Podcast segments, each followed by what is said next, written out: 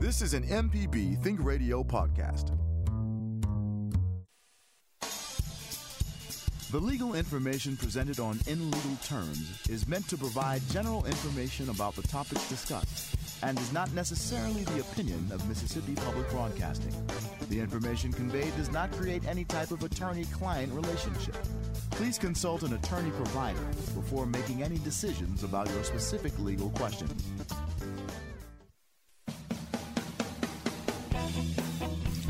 Welcome to In Legal Terms from MPB Think Radio, the show all about you and your rights. Our host is Professor Richard Gershon of the University of Mississippi School of Law. I'm Liz Gill.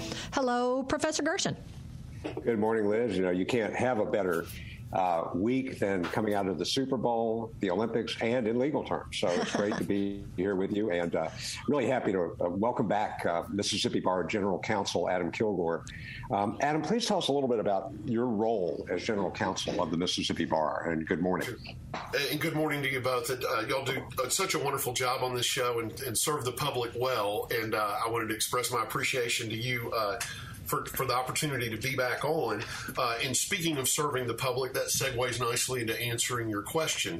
Uh, at the Mississippi Bar, uh, in, in my office, the Office of General Counsel, we handle primarily two things attorney discipline.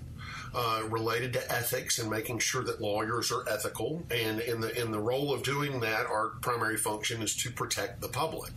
Uh, along those same lines, we are also there to aid the profession. So there is an education component. Uh, we routinely are talking to lawyers about any ethics questions they have because lawyers have questions too. Um, and so we try to guide them toward the rules and ethics opinions that may apply so they can make an informed decision in representing their clients. Well, and you mentioned the ethics opinions. I, I use those as a tool in my, my legal profession class here at the university, and they're really helpful because it shows the students that you don't have to try to guess. The bar is there to help you if you've got an ethical question, a question of, of whether what you're doing is, is appropriate or not ethically, and the bar is very helpful in that respect. So thank you for those ethics opinions. And, and let's talk about one of the, the programs you have at the bar, uh, which is a fee dispute program, and, and how, what, how does that work? So fee disputes are something that, uh, as you might imagine, come up. And just to make sure our audience is following us, uh, you know, the typical situation is going to be that the client was charged an amount by the lawyer that they don't agree with for some reason. Either they, you know, easy to say the bill's too much in their mind, or maybe they were caught a little bit by surprise related to some of the expenses. Um, so it's it's a you know somewhat common for people to get a a bill from their lawyer and not necessarily agree with it. Um, so we have a fee dispute resolution committee that can assist if everybody agrees. Um, and that's an important part. It is voluntary. Um, and the purpose, again, is to create an avenue where if both the lawyer and the client, which is typically the situation we see, uh, agree to submit to the jurisdiction of the fee dispute resolution committee, um, then we have uh, a mediator or an arbitrator, depending on how it goes, that gets assigned to it and, and can can make it either facilitate communication or make a decision that can be binding in court. Um, fee disputes are separate from a bar complaint. So, a bar complaint, which I know we've talked about on previous shows, uh, is going to deal with whether an attorney committed an ethics violation or not. Whereas, fee dispute is simply just about the fee. Um, so they really are two separate things. We don't see them merged together very often. Um, but fee dispute is, is, a, is a free service that we provide um, in circumstances where everybody agrees to participate. So you, I think you hit on it. That, if the client files a, uh, a fee dispute, it doesn't cost them anything to move forward with that. Correct. There's there's no char- charge to it. So you know it's it, as simple as the person you know filing for the filing the fee dispute would submit the you know information, um, uh, relevant information. May well just be a copy of the bill and an explanation as to what kind of work the lawyer was doing for them. Um, and then that is received by our office, and we are going to make the attorney aware uh, that um, uh, that that has come in, and then the attorney is going to either agree to participate or not. If they don't, then the other option is for you to take it to, to court like justice court, something along those lines. We're talking with General Counsel for the Mississippi Bar, Adam Kilgore, talking about fee disputes and unauthorized practice of law. If you have a question, please email us legal terms at mpbonline.org. We'll get back to you with an answer. Liz, this is really it's, a, it's such an interesting call. We're always happy to have Adam here, and, and you know one of the questions I guess is that um, lawyers as an ethical duty, I remember when I, I started uh, a, hundred years ago practicing, and it would be you know the, the, Georgia bar at that time posted recommended fees for things like uh, wills and and you know different things that lawyers do, and that was held to be uh, violate antitrust law. So now uh, lawyers are the, the, standard is reasonable fee. So what exactly? I mean, how, how do you determine a reasonable fee? Well, it's my favorite law school answer ever, which I tend to say that phrase every time I'm on your show. But the answer is it depends. Um, that being said, I do have more meaningful information on that. Um, you're correct. Yeah, the, the Mississippi Bar does not publish. Uh, what fees or rates should be. I seem to recall there's even a statute that says we can't do that that I came across recently. So you're exactly right. We don't do that. But getting to the to the meat of your question, how is a fee determined whether it's reasonable or not? Um, and we have a rule. There's always a rule, right? Rule 1.5 of the Mississippi Rules of Professional Conduct for those of you taking notes at home. But Rule 1.5 talks about reasonableness of fee, and it's the first sentence the fee must be reasonable. Well, how do you calculate that? And there are eight factors. I'll just list off a few, but it's going to come into to play the time and labor required for the lawyer to do the particular task or what the representation's about um, the likelihood of that lawyer taking that client on and then losing the ability potentially down the road to represent other people because of the conflict that could be created for taking those other cases. So, so, you know, sometimes there's a scenario where a lawyer is, um, you know, if I take this case, I won't be able to do anything else related to any of these people. So that's that's as simple as that. Um, you know what the fee normally is charged in that locality is what the rule says. So it's you know what's the going rate around town. Um, uh, time limitations. If you uh, you know contact a lawyer and the statute of limitations is going to run on your case in 15 days, it's probably reasonable to expect that rate could be higher as that lawyer, if they choose to take it on, um, is is going to be investing time related to that. So there, there's several factors: experience, reputation. The lawyer comes into play. We have a call from Harrison County. We're going to go to Ollie. Ollie, thanks for ca- calling into in legal terms today. What's your comment or question? Hi. Um, excuse me. I wanted to ask about um, a will. We have it. Well, it's been kind of mixed up, but anyway, we have it uh, coming up for closure later in probate. And um, I keep hearing the comment that little things don't really matter. Um, I can't understand that because I thought everything was supposed to go to those people to whom it was willed. So, do we have any recourse there in case it isn't? you know, I, would like to be able to answer your question, but I think it's one of those things somebody would have to read the will and understand exactly what um, what you're saying is not being given. I mean, there is some discretion of the personal representative, the executor who's appointed uh, to oversee the will um, to uh, make decisions about which property goes. You know, if, if somebody says I give uh, a third of my property to X, uh, you know, where does that third come from, and and, and you know appraisals. But um, so I I think you need to talk to a, to a lawyer about that if there's not one already involved in the probate process, um, and and there should be. Uh, just about exactly what they mean by little things don't matter. But without seeing the will, without seeing the documents, it would be impossible to give you any kind of um, personal advice. And we really, we really can't give that on the show. Thanks, Ollie. We appreciate you calling in.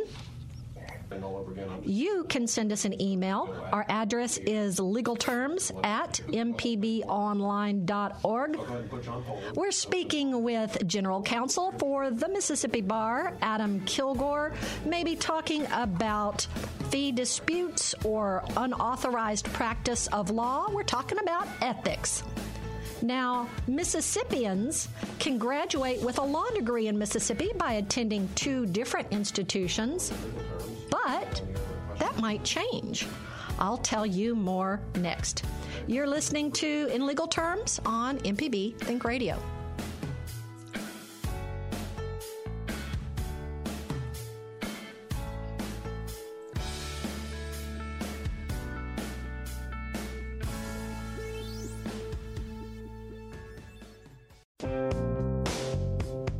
Drive a vehicle? Then you'll find autocorrect helpful, especially on Coach Charlie's Tip of the Week. Listen to our podcast with me, Coach Charlie Melton, on any podcasting platform or on the MPB Public Media app.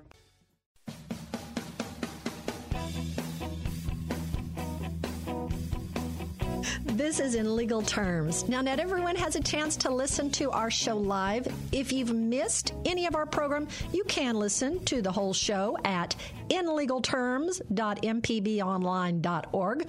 Our host is Professor Richard Gershon, currently a professor at the University of Mississippi School of Law. I'm Liz Gill. Our guest is General Counsel for the Mississippi Bar, Adam Kilgore, graduate of Mississippi College School of Law, and currently those are the only two law schools in the state. But, but, there are currently nine online slash residential programs approved by the American Bar Association for gaining a Juris Doctor degree. Okay. With law schools increasingly expanding into online instruction, the ABA has begun to issue waivers to hybrid programs, those that mix traditional campus learning with online courses, so they can apply for accreditation. With trained faculty and significant technological investment, distance learning proponents even argue that law degree programs can be completed exclusively online. We'll just have to see how the wind blows on that one. Maybe after after COVID blows over, do we go back to what it was or do we do something new? I think that holds in every facet of our life. Today we are talking with uh, Adam Kilgore, General Counsel for Mississippi Bar, talking about fee disputes and unauthorized practice of law. We have quite a few calls that have come in. Let's go to Madison and talk with Susan. Susan, we are glad that you've called in to In Legal Terms today. What's your comment or question? I have a question about um, some practices with a home closing that I had last year with an attorney. Um, briefly, I bought a home from a family member. Uh, we did have a sales contract, and I did finance part of the home purchase through a mortgage company. The seller was given $1,500 in earnest money directly to him. It was not held in earnest by a realtor. Um, the information was given to the uh, attorney by my mortgage company on fees to collect for insurance and uh, uh, taxes, etc. Um, when I got to closing and um, everything was signed and finalized, I thought that was it. Several days later, or a week or so, I got a call from the attorney saying the figures did not balance.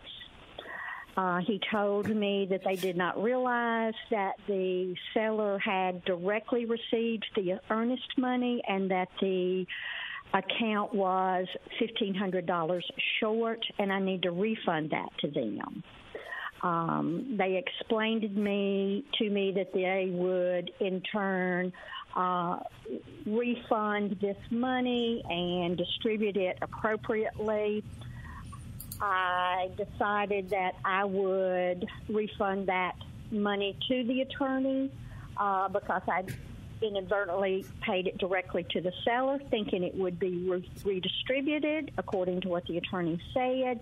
Instead, I got a partial refund. The seller got a partial refund of that money, and the attorney gave me a copy of a title insurance policy, um, which he had neglected to distribute or uh, secure at loan closing. Since then, I've asked him several times for a revised settlement statement. I've asked him in writing, and he has not responded. Um, so, what is my recourse? Or I would just like to get a, a final corrected statement. I don't know if that's possible at this time. What would recommendation be? Okay. Now we're, we're in a position, of course, where we can't comment specifically on, on your case. So I'm going to answer your question in, in a general sense. Um, if, there, if there's a situation where there's a, a misunderstanding or a dispute, um, you know, between the lawyer and the client as to you know, costs related to to representation is another example of this. Or obviously, this was a real estate transaction that took place, and it, it sounds like, uh, as is typical, um, there can be scenarios where the lawyer takes on part of the obligation related to paying this or that. So it sounds like your scenario at least touches on that. From from the standpoint of what you can do next while I can't give you legal advice, I can tell you about the bar complaint process at the Mississippi Bar, and you can get a bar complaint or explore the possibility of filing one uh, by calling our Consumer Assistance Program, and that is at 601 948 2344. One of the things that you've done that I think is good that I recommend people explore potentially prior to filing a bar complaint is communicating, communicating in writing, saying what you're looking for.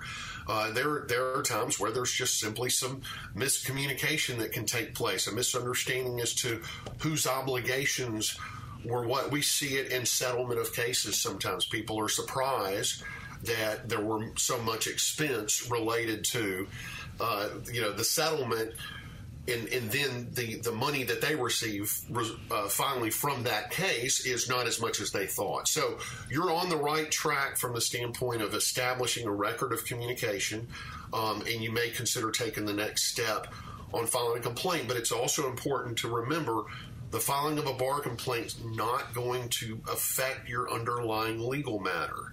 It's only designed to hold the attorney accountable if there's an ethics violation. So, don't just file a bar complaint if that's what you decide to do and expect everything else to get fixed. You still have an obligation to go forward, try to work with your attorney, um, and go from there. Uh, Professor, I'll turn it back to you. Well, just Adam, that's that's great advice, and I think you know one thing that uh, we have to remember is while uh, most lawyers are ethical and follow through on their obligations, they're they're people, and uh, I think you would you your website does a great job breaking down the uh, the types of complaints against lawyers, and usually their lack of communication and and you know just neglecting the client's cause are the ones that get lawyers in, in the most trouble, sadly. And I talk to my students about that. Um, you know, so I mean, the obvious ones about you know stealing client money that's an obvious one, but you know, it's it's just following through, making sure the client understands their case. And I don't think lawyers always do a great job with that. It's frustrating to think that lawyers are human too, and maybe there's an illness or a death in the family or something that prevents them from doing what you need them to do. But I, yeah, I applaud Susan for continuing to, you know, squeaky wheel gets the grease. I don't know. Anyway, grease the wheels. Anyway, whatever I'm trying to say, I appreciate that Susan is still trying to communicate with him, and I hope she can have her situation resolved. Let's go next on the road to Mark. Mark, we're glad that you've called in to In Legal Terms today, where we have our guest, Adam Kilgore, General Counsel from Mississippi Bar. What's your comment or question? Mark, we're glad that you've called in. Oh, Can you okay. call in? Can you give us your question or comment? Uh, yes, I was uh, thinking about purchasing property, and it's not much property, but it's landlocked is there anything that I can do uh, to be able to access that property after I buy it or if I buy it? Well, I think again, this is a, uh, you know a, a, specific advice question. We can't give you advice about your specific situation, but what I will say is typically if a property is landlocked, you can see whether the deed has uh, easements Um, typically, to, you've got to be able to get on and off your property, and the law usually provides um, an easement in that situation. That not that you own that other person's land, but that you can use it to cross over it. And it might be that in the deed itself, there's already that easement built in. I, I would imagine that if you're going to buy landlocked land, that you should look for that. Uh, if not, I would talk to my neighbors about giving, having getting their permission. Make sure you have their permission in writing. And, sure. and, and, I'm so glad you said that last part, Professor. The talk to the neighbors. Uh, you know, questions coming in today, questions we, we deal with in the legal field, absolutely have legal answers to them. There are also practical answers. I think that people forget sometimes. We we get frozen up at the at the the stress and the possibility of this not going well. Don't forget the practical solution sometimes is to go to your neighbor go, Hey, I'm thinking about buying this property do you know where the easement is? Am I going to be able to do this? Uh, those kind of things. And, and so folks, don't forget the practical solutions too. Not that we're telling you not to hire a lawyer.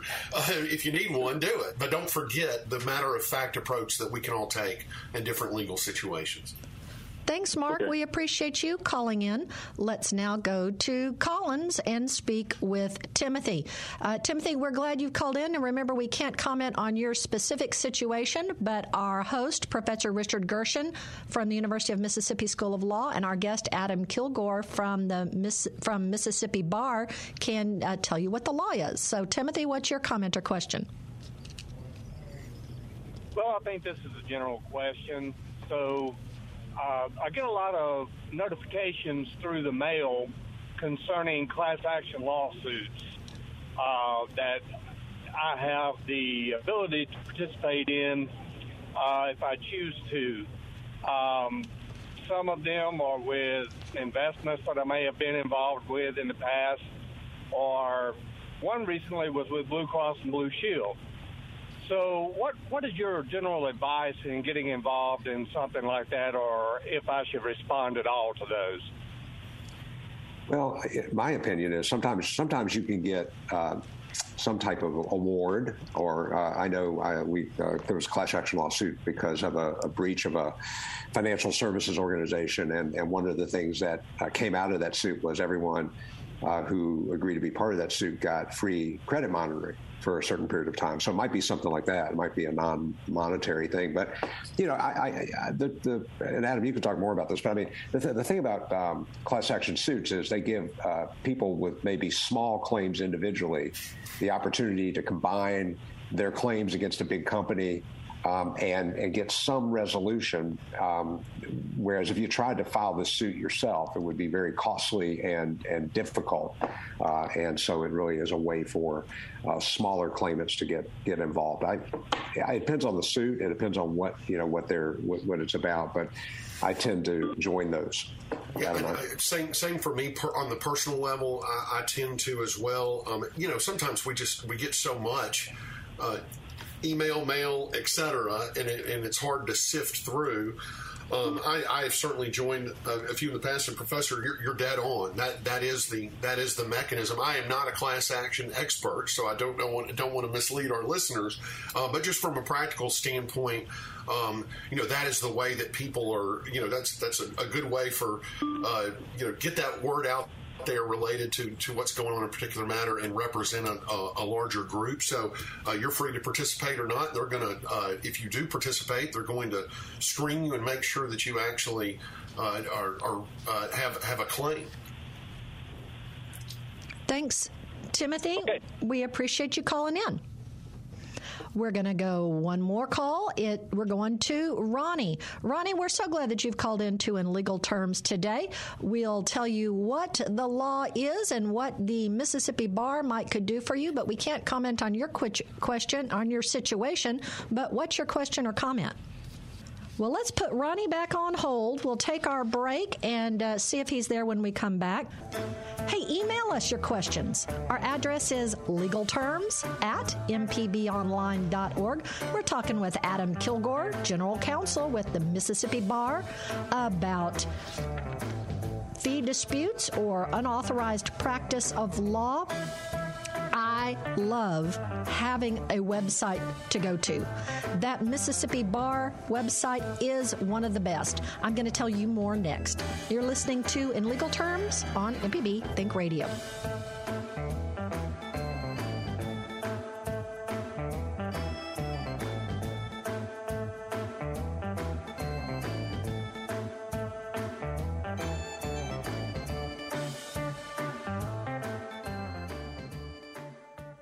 Join us each week for Everyday Tech on MPB Think Radio. We have an IT expert, a computer repair ace, and we troubleshoot your problems on the phones as well. Everyday Tech, Wednesdays at 10 on MPB Think Radio. Download the podcast now or listen on YouTube on the MPB Think Radio channel.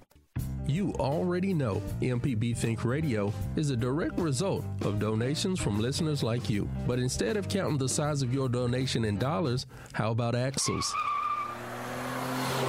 Trucks to motorcycles, cars, even 18 wheelers. Your donated vehicle of any size helps fund the programs here on Think Radio. For more information on how to donate your vehicle, visit mpbonline.org/support.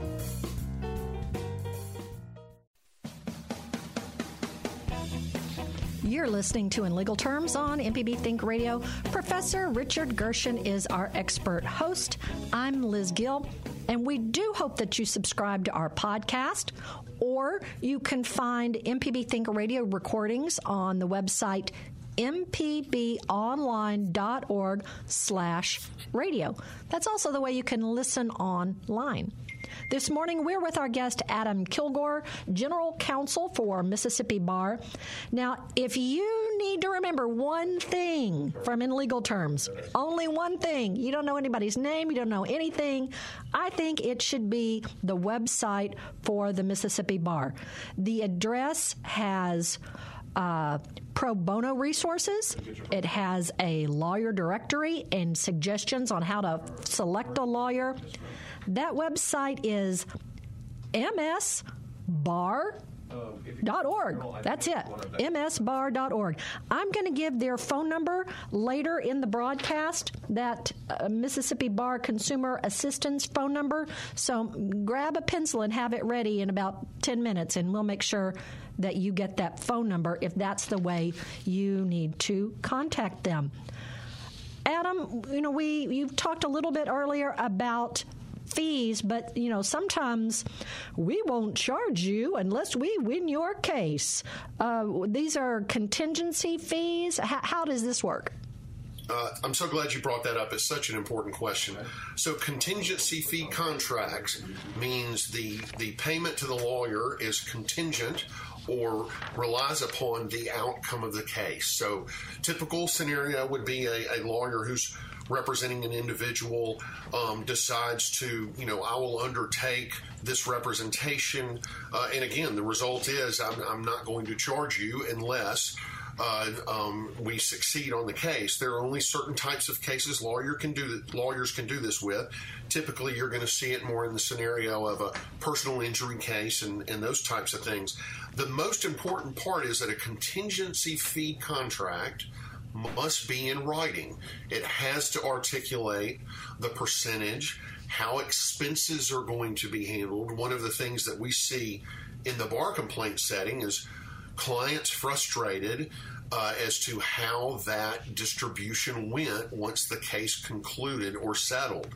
Uh, that lawyer is going to recoup their expenses typically before they pay out anything back to you. So they're going to have their expenses, they're going to take their own fee, and then give you, in essence, give you the remainder. The other issue that can come up there is sometimes there are liens, medical liens, if we're talking about a personal injury case, where the uh, they're in, in, essence medical bills that are still pending, and depending upon how that case was handled, it's either the lawyer's responsibility or the client's responsibility to pay those medical bills out of the money, uh, out of the money received on the case. Um, and that is an important area that I encourage clients to ask their lawyer about. All contracts ideally would be in writing, but without question, contingency fee contracts have to be. And y'all read that contract. Take a minute um, and read it and ask questions. It's okay. You know, you want your lawyer to explain it to you. So if you have a dispute, if you want to dispute a fee charged by an attorney, uh, remind us what we need to do. Right. So it's it's the fee dispute resolution committee that we, we talked about earlier in the broadcast, and I understand some, some folks may be just joining us now, but we have a fee dispute resolution committee, um, and they're going to solely focus on if there's uh, you know trying to sort out the, the, the disagreement between lawyer and client as to the fee that was charged.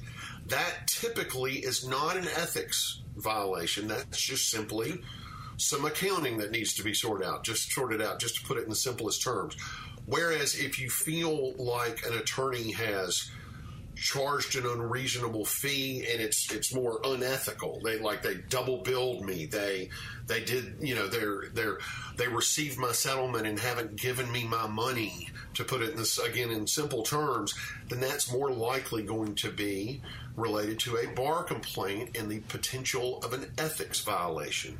Um, so it's it's it's it's a, a fine line there, um, uh, and I can appreciate how that can be confusing for clients and, and, and people that contact us from time to time, and that's why calling the consumer assistance program can be helpful. We can go, no, this you ought to do that, or consider that. You know, we don't tell people what to do. We don't give legal advice. And let me also plug here because I don't want to forget to say this. Uh, the bar gets a lot of phone calls, and we are happy to serve and help the public. We are not a lawyer referral service. Um, so it is completely understandable that you would think to contact the Mississippi Bar when you're trying to find an attorney.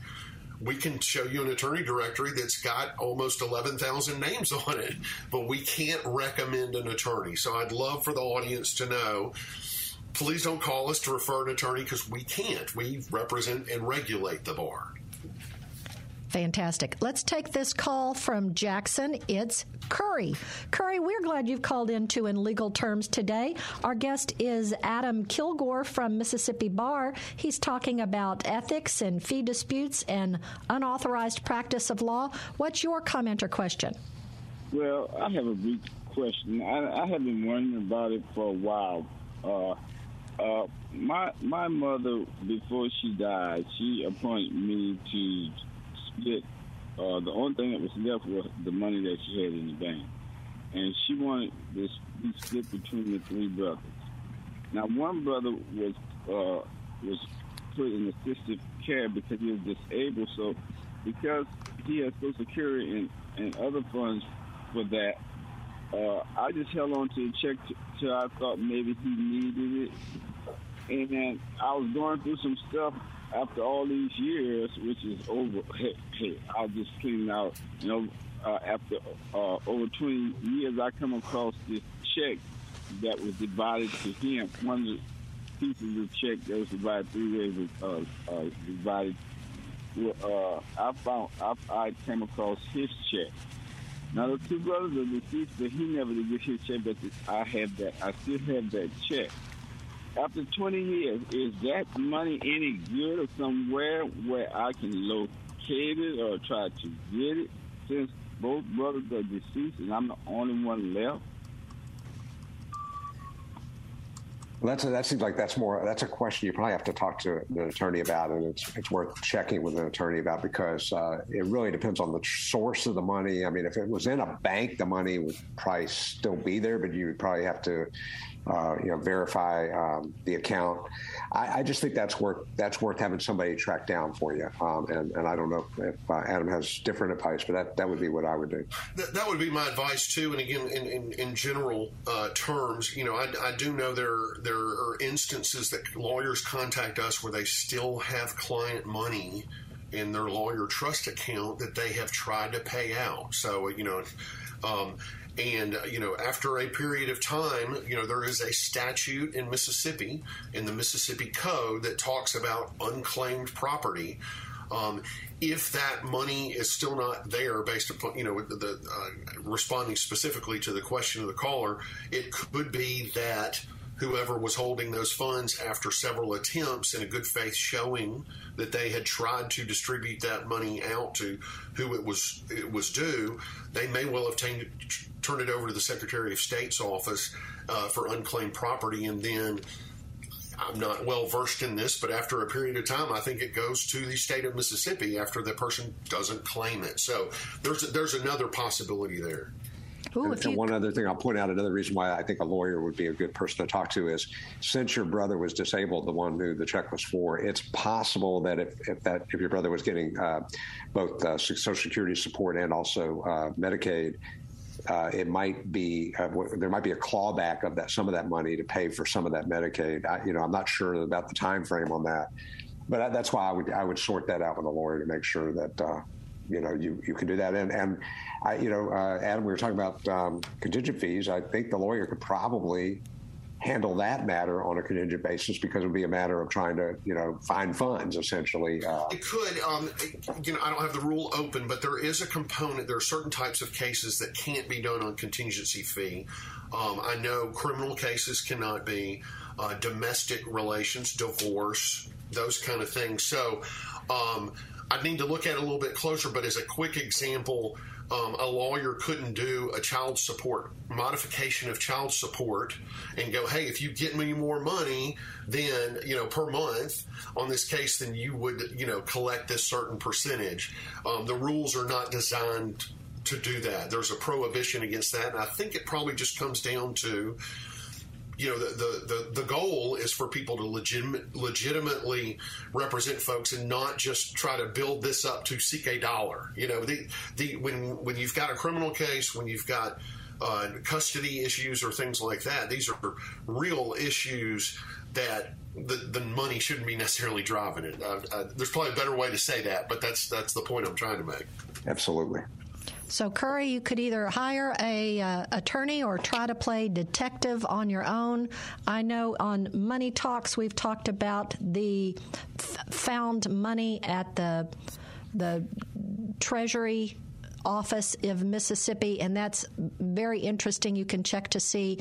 I've had I've done that before. You just take a copy of a will or take a copy of a death certificate to prove that you are entitled to things. But good luck to you. Uh, we do not give suggestions on indi- on individuals uh, situations, but we do tell you what the law is and what possible actions you could take. So thanks, Curry, for calling in. We can take your questions on our email address, legal terms at mpbonline.org. Our guest is our friend Adam Kilgore, General Counsel from the Mississippi Bar. He's been on our show a couple of times. Fun. I'll have links to those past podcasts on the show information for this podcast. But get that pencil ready. We'll give you a couple of phone numbers for the Mississippi Bar when we come back.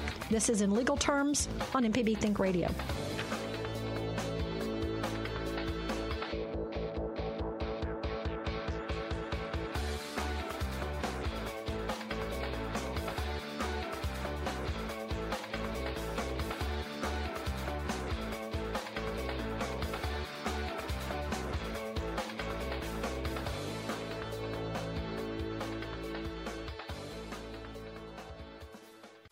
Jason Klein from Fix It 101. If you ever thought about changing a doorknob or fixing a leaky faucet, some jobs just aren't that difficult, and yes, you can do it. If you want to find out how to do those things, listen to Fix It 101, podcast everywhere. This podcast is a local production of Mississippi Public Broadcasting and depends on the support of listeners like you. If you can, please donate today at mpbonline.org. And thanks.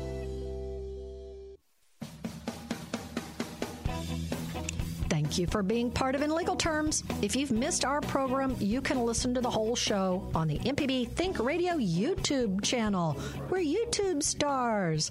Not really. Well, sort of, but yeah. Anyway, it's also available on the MPB Public Media app, as are most our local shows. Our host is Professor Richard Gershon from the University of Mississippi School of Law. I'm Liz Gill. At 11 a.m. Central on Tuesdays, following our over the air broadcast, you can hear Southern Remedies, Relatively Speaking, with Dr. Susan Buttross on MPB Think Radio. Today, they're talking about child development. If you need some help, there are very helpful folks at the Mississippi Bar. If you can't go online, you can call their main number, which is 601 948 4471. And our guest, Adam Kilgore, General Counsel for the Mississippi Bar, did give out the Mississippi Bar Consumer Assistance Number. That is 601 948 2344. But man, oh man, that website is chock full of great information. msbar.org. Let's going to wrap up the show with some phone calls. Let's go to Jackie, who's called in from Waynesboro. Jackie, we're glad you've called in today. We cannot give you legal advice, but our experts can tell you what the law is. So, Jackie, what's your comment or question? Okay, thank you so much. My granddaughter was in a, a, a car accident August the 1st, and it was not her fault. It was deemed the other person's fault because they crossed the median and didn't stop and ran her off the road, and she was thrown from the vehicle, and she had personal injuries. And uh, they contacted one of the people that you see on TV a lot and everything because they wanted to get her medical expenses and uh, signing a contract. We knew that was to be, but now they're telling her that on a person's um, insurance um, contract with their insurance carrier, that it can never be more than what they are insured for. And he said most people are insured for the minimum, which would be like twenty-five thousand per individual injury. Is that correct? Because that may not even cover her expenses. Well, uh, again, I think that's something that you would want to make sure you uh, verify. I, I, think, Adam, do you know uh, that's a, uh, a, tort action? Yeah, I, I, don't know enough to answer her question specifically, but the, you know there there are caps um, related to certain you know certain policies are going to come into play. Then you know the lawyer's going to be looking to see if there's if there's any other source of recovery. Um, uh, you know, not assessing the specific situation, but a situation I see quite often is just how frustrating it is. You know, the, the function of the law, ideally, is to make someone injured whole again. Now, you, we know if you lose lose a limb, if you you know have different injuries, you may not be made whole. But the law is designed to, with to the extent possible, do that when you have insurance coverage that that is only uh, you know covers a certain amount and someone gets more injured than that amount could take care of or there are multiple people that are injured that you know that's where that issue comes in and and, and it's tough um, uh, to face. And and you know, so I, I think sympathy is uh, is important um, in in this too. And and uh, you know, continue to, to talk to your lawyer try to navigate this, make a good informed decision. But most importantly, you know, for this caller, I'm, I'm very sorry about this injury, and and I and I hope that that everybody you know recovers to the extent possible. Right, and it, I mean, it is it is possible, even though the insurance limits are there, uh, that you know the other party uh, there there are other sources maybe of, of repayment as well besides the insurance policy. It would seem. Jackie, I hope that helps and uh, good luck with your granddaughter. Let's go to Mobile and speak with John. John, we're glad you've called in to In Legal Terms. What's your comment or question? Uh, thank you, Liz. Um, I wanted to ask Dr. Gershon and uh, Adam Kilgore um, how uh, well a person can do their own legal sleuthing and uh, how far back they're likely to find uh, useful information. Um, in my case, uh, there are a couple things. Um, I discovered from uh, online investigation that uh, my father's family uh, had a, what was it, a fourth brother that they never talked about. I only heard his name mentioned once. And later on, I found um, through researching uh, other sources in findagrave.com, uh, I found his headstone. Uh, the other thing was something that happened to me, and this was all of 55 years ago when I was, uh, I, I, think, 13. Uh, I was struck by a car, um, and uh, somehow, well, because my parents were dysfunctional, um, uh, they couldn't they were not capable of following up on this. Uh, but somehow attorneys appeared and brought a case against the person, uh, against the driver, and uh, and financial award of three thousand dollars was made. Well, that was the last I saw of it. Uh, if if the money was paid out to the parents, it was gone. But I was just wondering, how far back can you go in sleuthing to find out who the lawyers were, what the judgment was, um, and uh, who received the money? Well, go ahead. I, um, I, I think you know really that's uh, it, they're public records. Right? I mean, uh, wills and, and deeds are public records, and I and I think you know we, uh, depending on the county, kept records for you know well over a century in, in many cases. So I don't have an answer to that. Adam, do you want to? Well, and I'm not going to have an exact answer either. I will tell you, this is, you know, how far back d- documents go um, is, is, going to depend on the custom and practice of the court. We're talking, it sounds like decades. Um, I have certainly heard of instances where people were able to track down a, a large amount of information. A couple of just resources you could consider besides trying to access any court records that are out there. If you can determine who the attorneys were, even if they are deceased given this amount of time, if that firm still exists, there is a possibility that some of those old files could be around.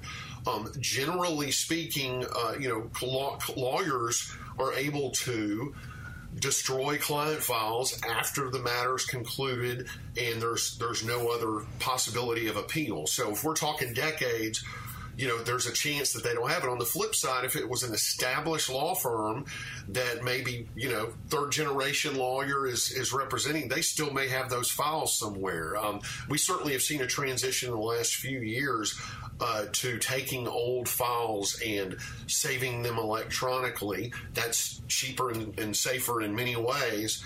Um, so there's there's still a chance that it's out there. The the other point I wanted to make too, we are in an empowered time without question related to people being able to do their own research and look things up. Um, uh, I don't see any any issue with you deciding to look into these things in the past and gather up as much as you can. One of the things I like to tell people when you're hiring a lawyer try to provide them with as much information as as you realistically can to help them represent you so if it graduates to a place then uh, you know where it's worth looking at. You could do that, and then finally, again, we're talking decades. Um, uh, potentially here, statute of limitations uh, could be an issue, uh, to say the least. But um, it's going to depend on several factors, and, uh, and, you know, not not not something we can get into in detail here. But yeah, go keep looking. Thanks, John. Ooh, I love it on Finding Your Roots on MPB, which is on tonight at 7 o'clock, I think. Um, how they can look up old wills and they can find deeds and they can find all sorts of ancestry information.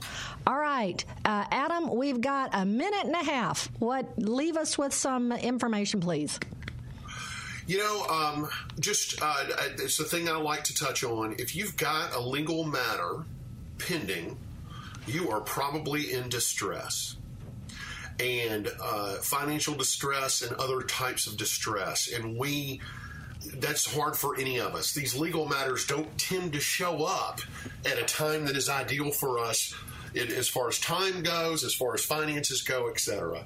Um, it is easy to say and hard to do, but but if you're a client or a potential client, try to take a deep breath um, and be reasonable in your interaction with your lawyer. On the flip side, I've seen people be too um, laid back, if you will, on it and not been urgent enough. So try to find that reasonable balance of communicating with your lawyer without stressing them out too much, but do let them know you're still around. And that's that's that balance there. We see we see emotions sometimes jumping into play here um, that can make things go down a bad road unnecessarily. So don't be scared of your lawyer, but be respectful of your lawyer and try to help them help you. And that'll do it for today. Thank you, Adam. We appreciate you coming on the show today. My pleasure. Thank you both. Oh, and that's going to wrap us up for in today's in legal terms. Thank you for Kevin Farrell and Java Chapman help get us on the air. So for Professor Richard Gershon, who hosts from the University of Mississippi School of Law, I'm Liz Gill. Tune in Finding Your Roots tonight. I always, I love that show. Join us next Tuesday at 10 a.m. Central for In Legal Terms, though, on MPB Think Radio.